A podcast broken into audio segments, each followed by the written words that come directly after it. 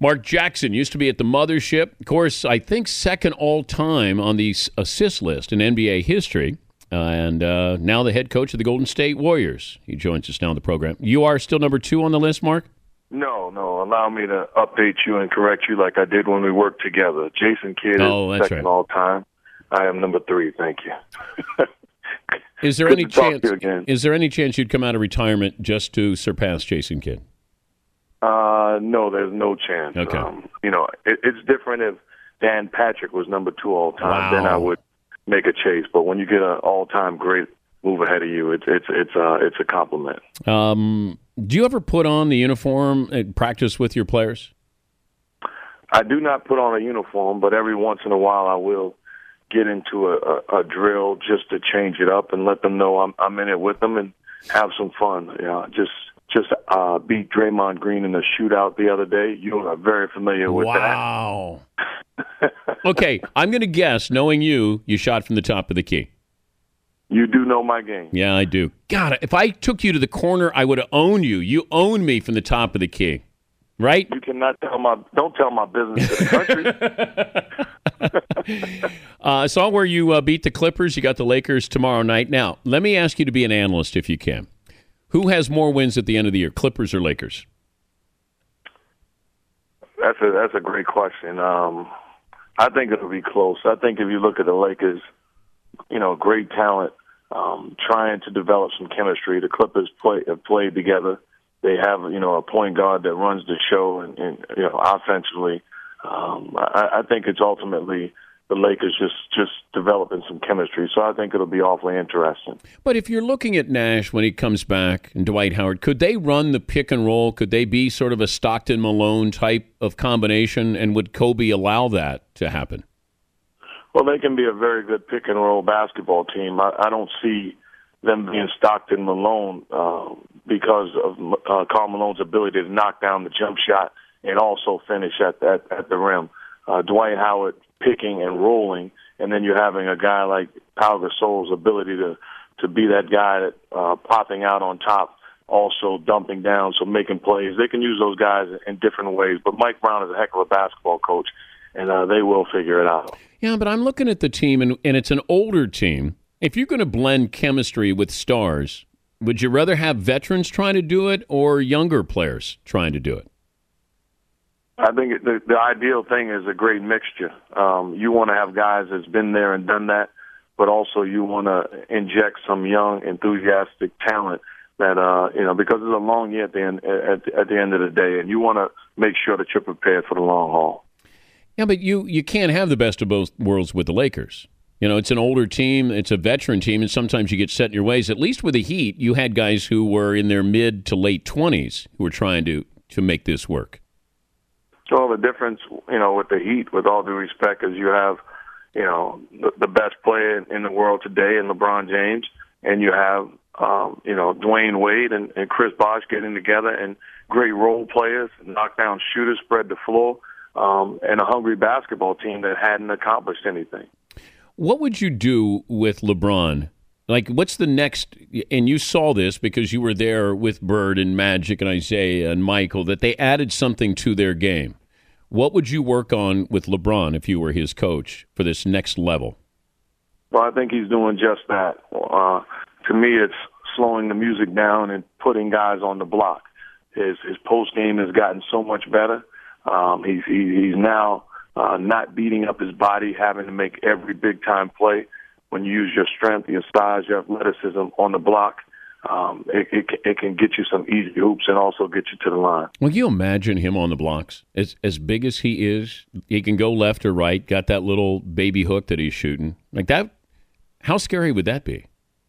That'd be awfully scary. Um, and the reason why is because you don't have to do anything fancy. Just his size and strength is going to get him to his spot, and there's not much you can do. So it can force the defense to collapse help or either pay the price by playing him man to man. And then it's a tough task for any opposition to face. He's Golden State head coach Mark Jackson joining us, Dan Patrick Show.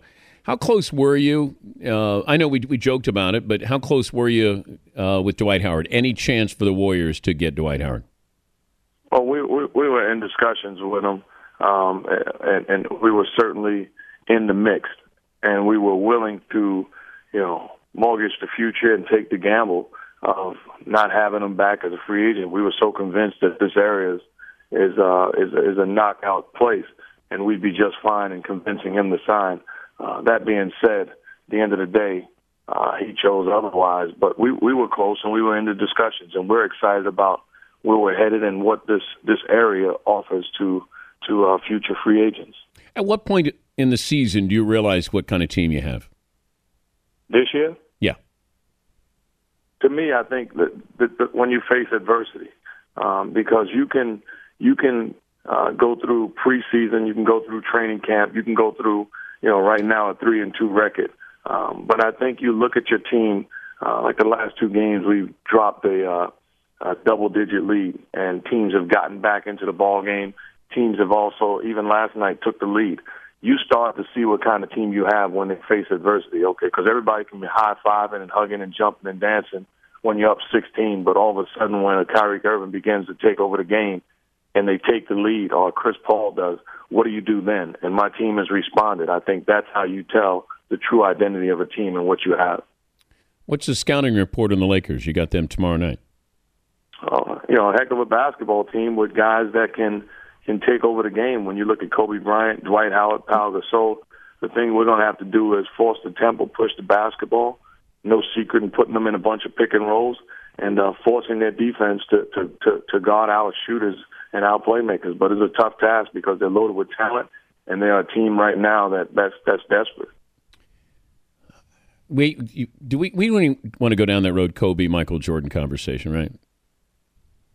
Uh, you, I mean, I got I got three dogs now. No, no, no, no. So what, no. no okay, here here's the key. If you're afraid, you buy a dog, and you own three of them. Now that's not a good sign. No, I own three, and one one the oldest one has never barked in his life, so it's just for. just for the picture, he's no threat. I'm not afraid. All right, the next time we're we're on, we'll we'll we'll go down that road with the Kobe Michael who's better discussion. I appreciate it. No problem at all. But I do want to say congratulations on the new gig. Well Thank deserved. You, and, and I, absolutely nothing but respect for you. I did bring up the Patrick Ewing story in San Antonio when we went to dinner.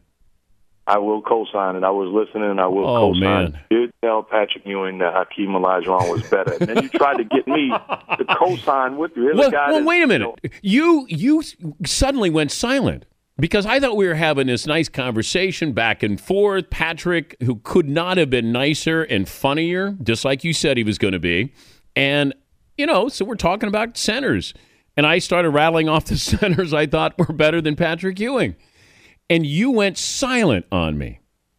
No, I understood what you were saying. I understood, you know, I'm used to that conversation with you. But Patrick Ewing's my guy. I didn't expect that you would want me to jump and co-sign. You wouldn't, but why would why wouldn't you back me up? You know Akeem's better than Patrick Ewing. The guy is a dear friend, and the guy has helped pay my mortgage for years. Yeah, but Mark, Mark, Mark, I love you, but John Stockton was a better point guard. I'm hurt now. I'm, I'm, I'm done. I'm uh, if looks could have killed, I would have killed you that night in San Antonio. When I'm thinking, yeah, and Mark, you agree with me. Olajuwon was better than Ewing. And I'm you... just glad that you felt my kick underneath the table, man. hey, it's good to visit with you again, as always. Thank you, buddy. Thank you. Congrats again. Thank you, Mark. That's uh, Mark Jackson, Golden State Warriors head coach.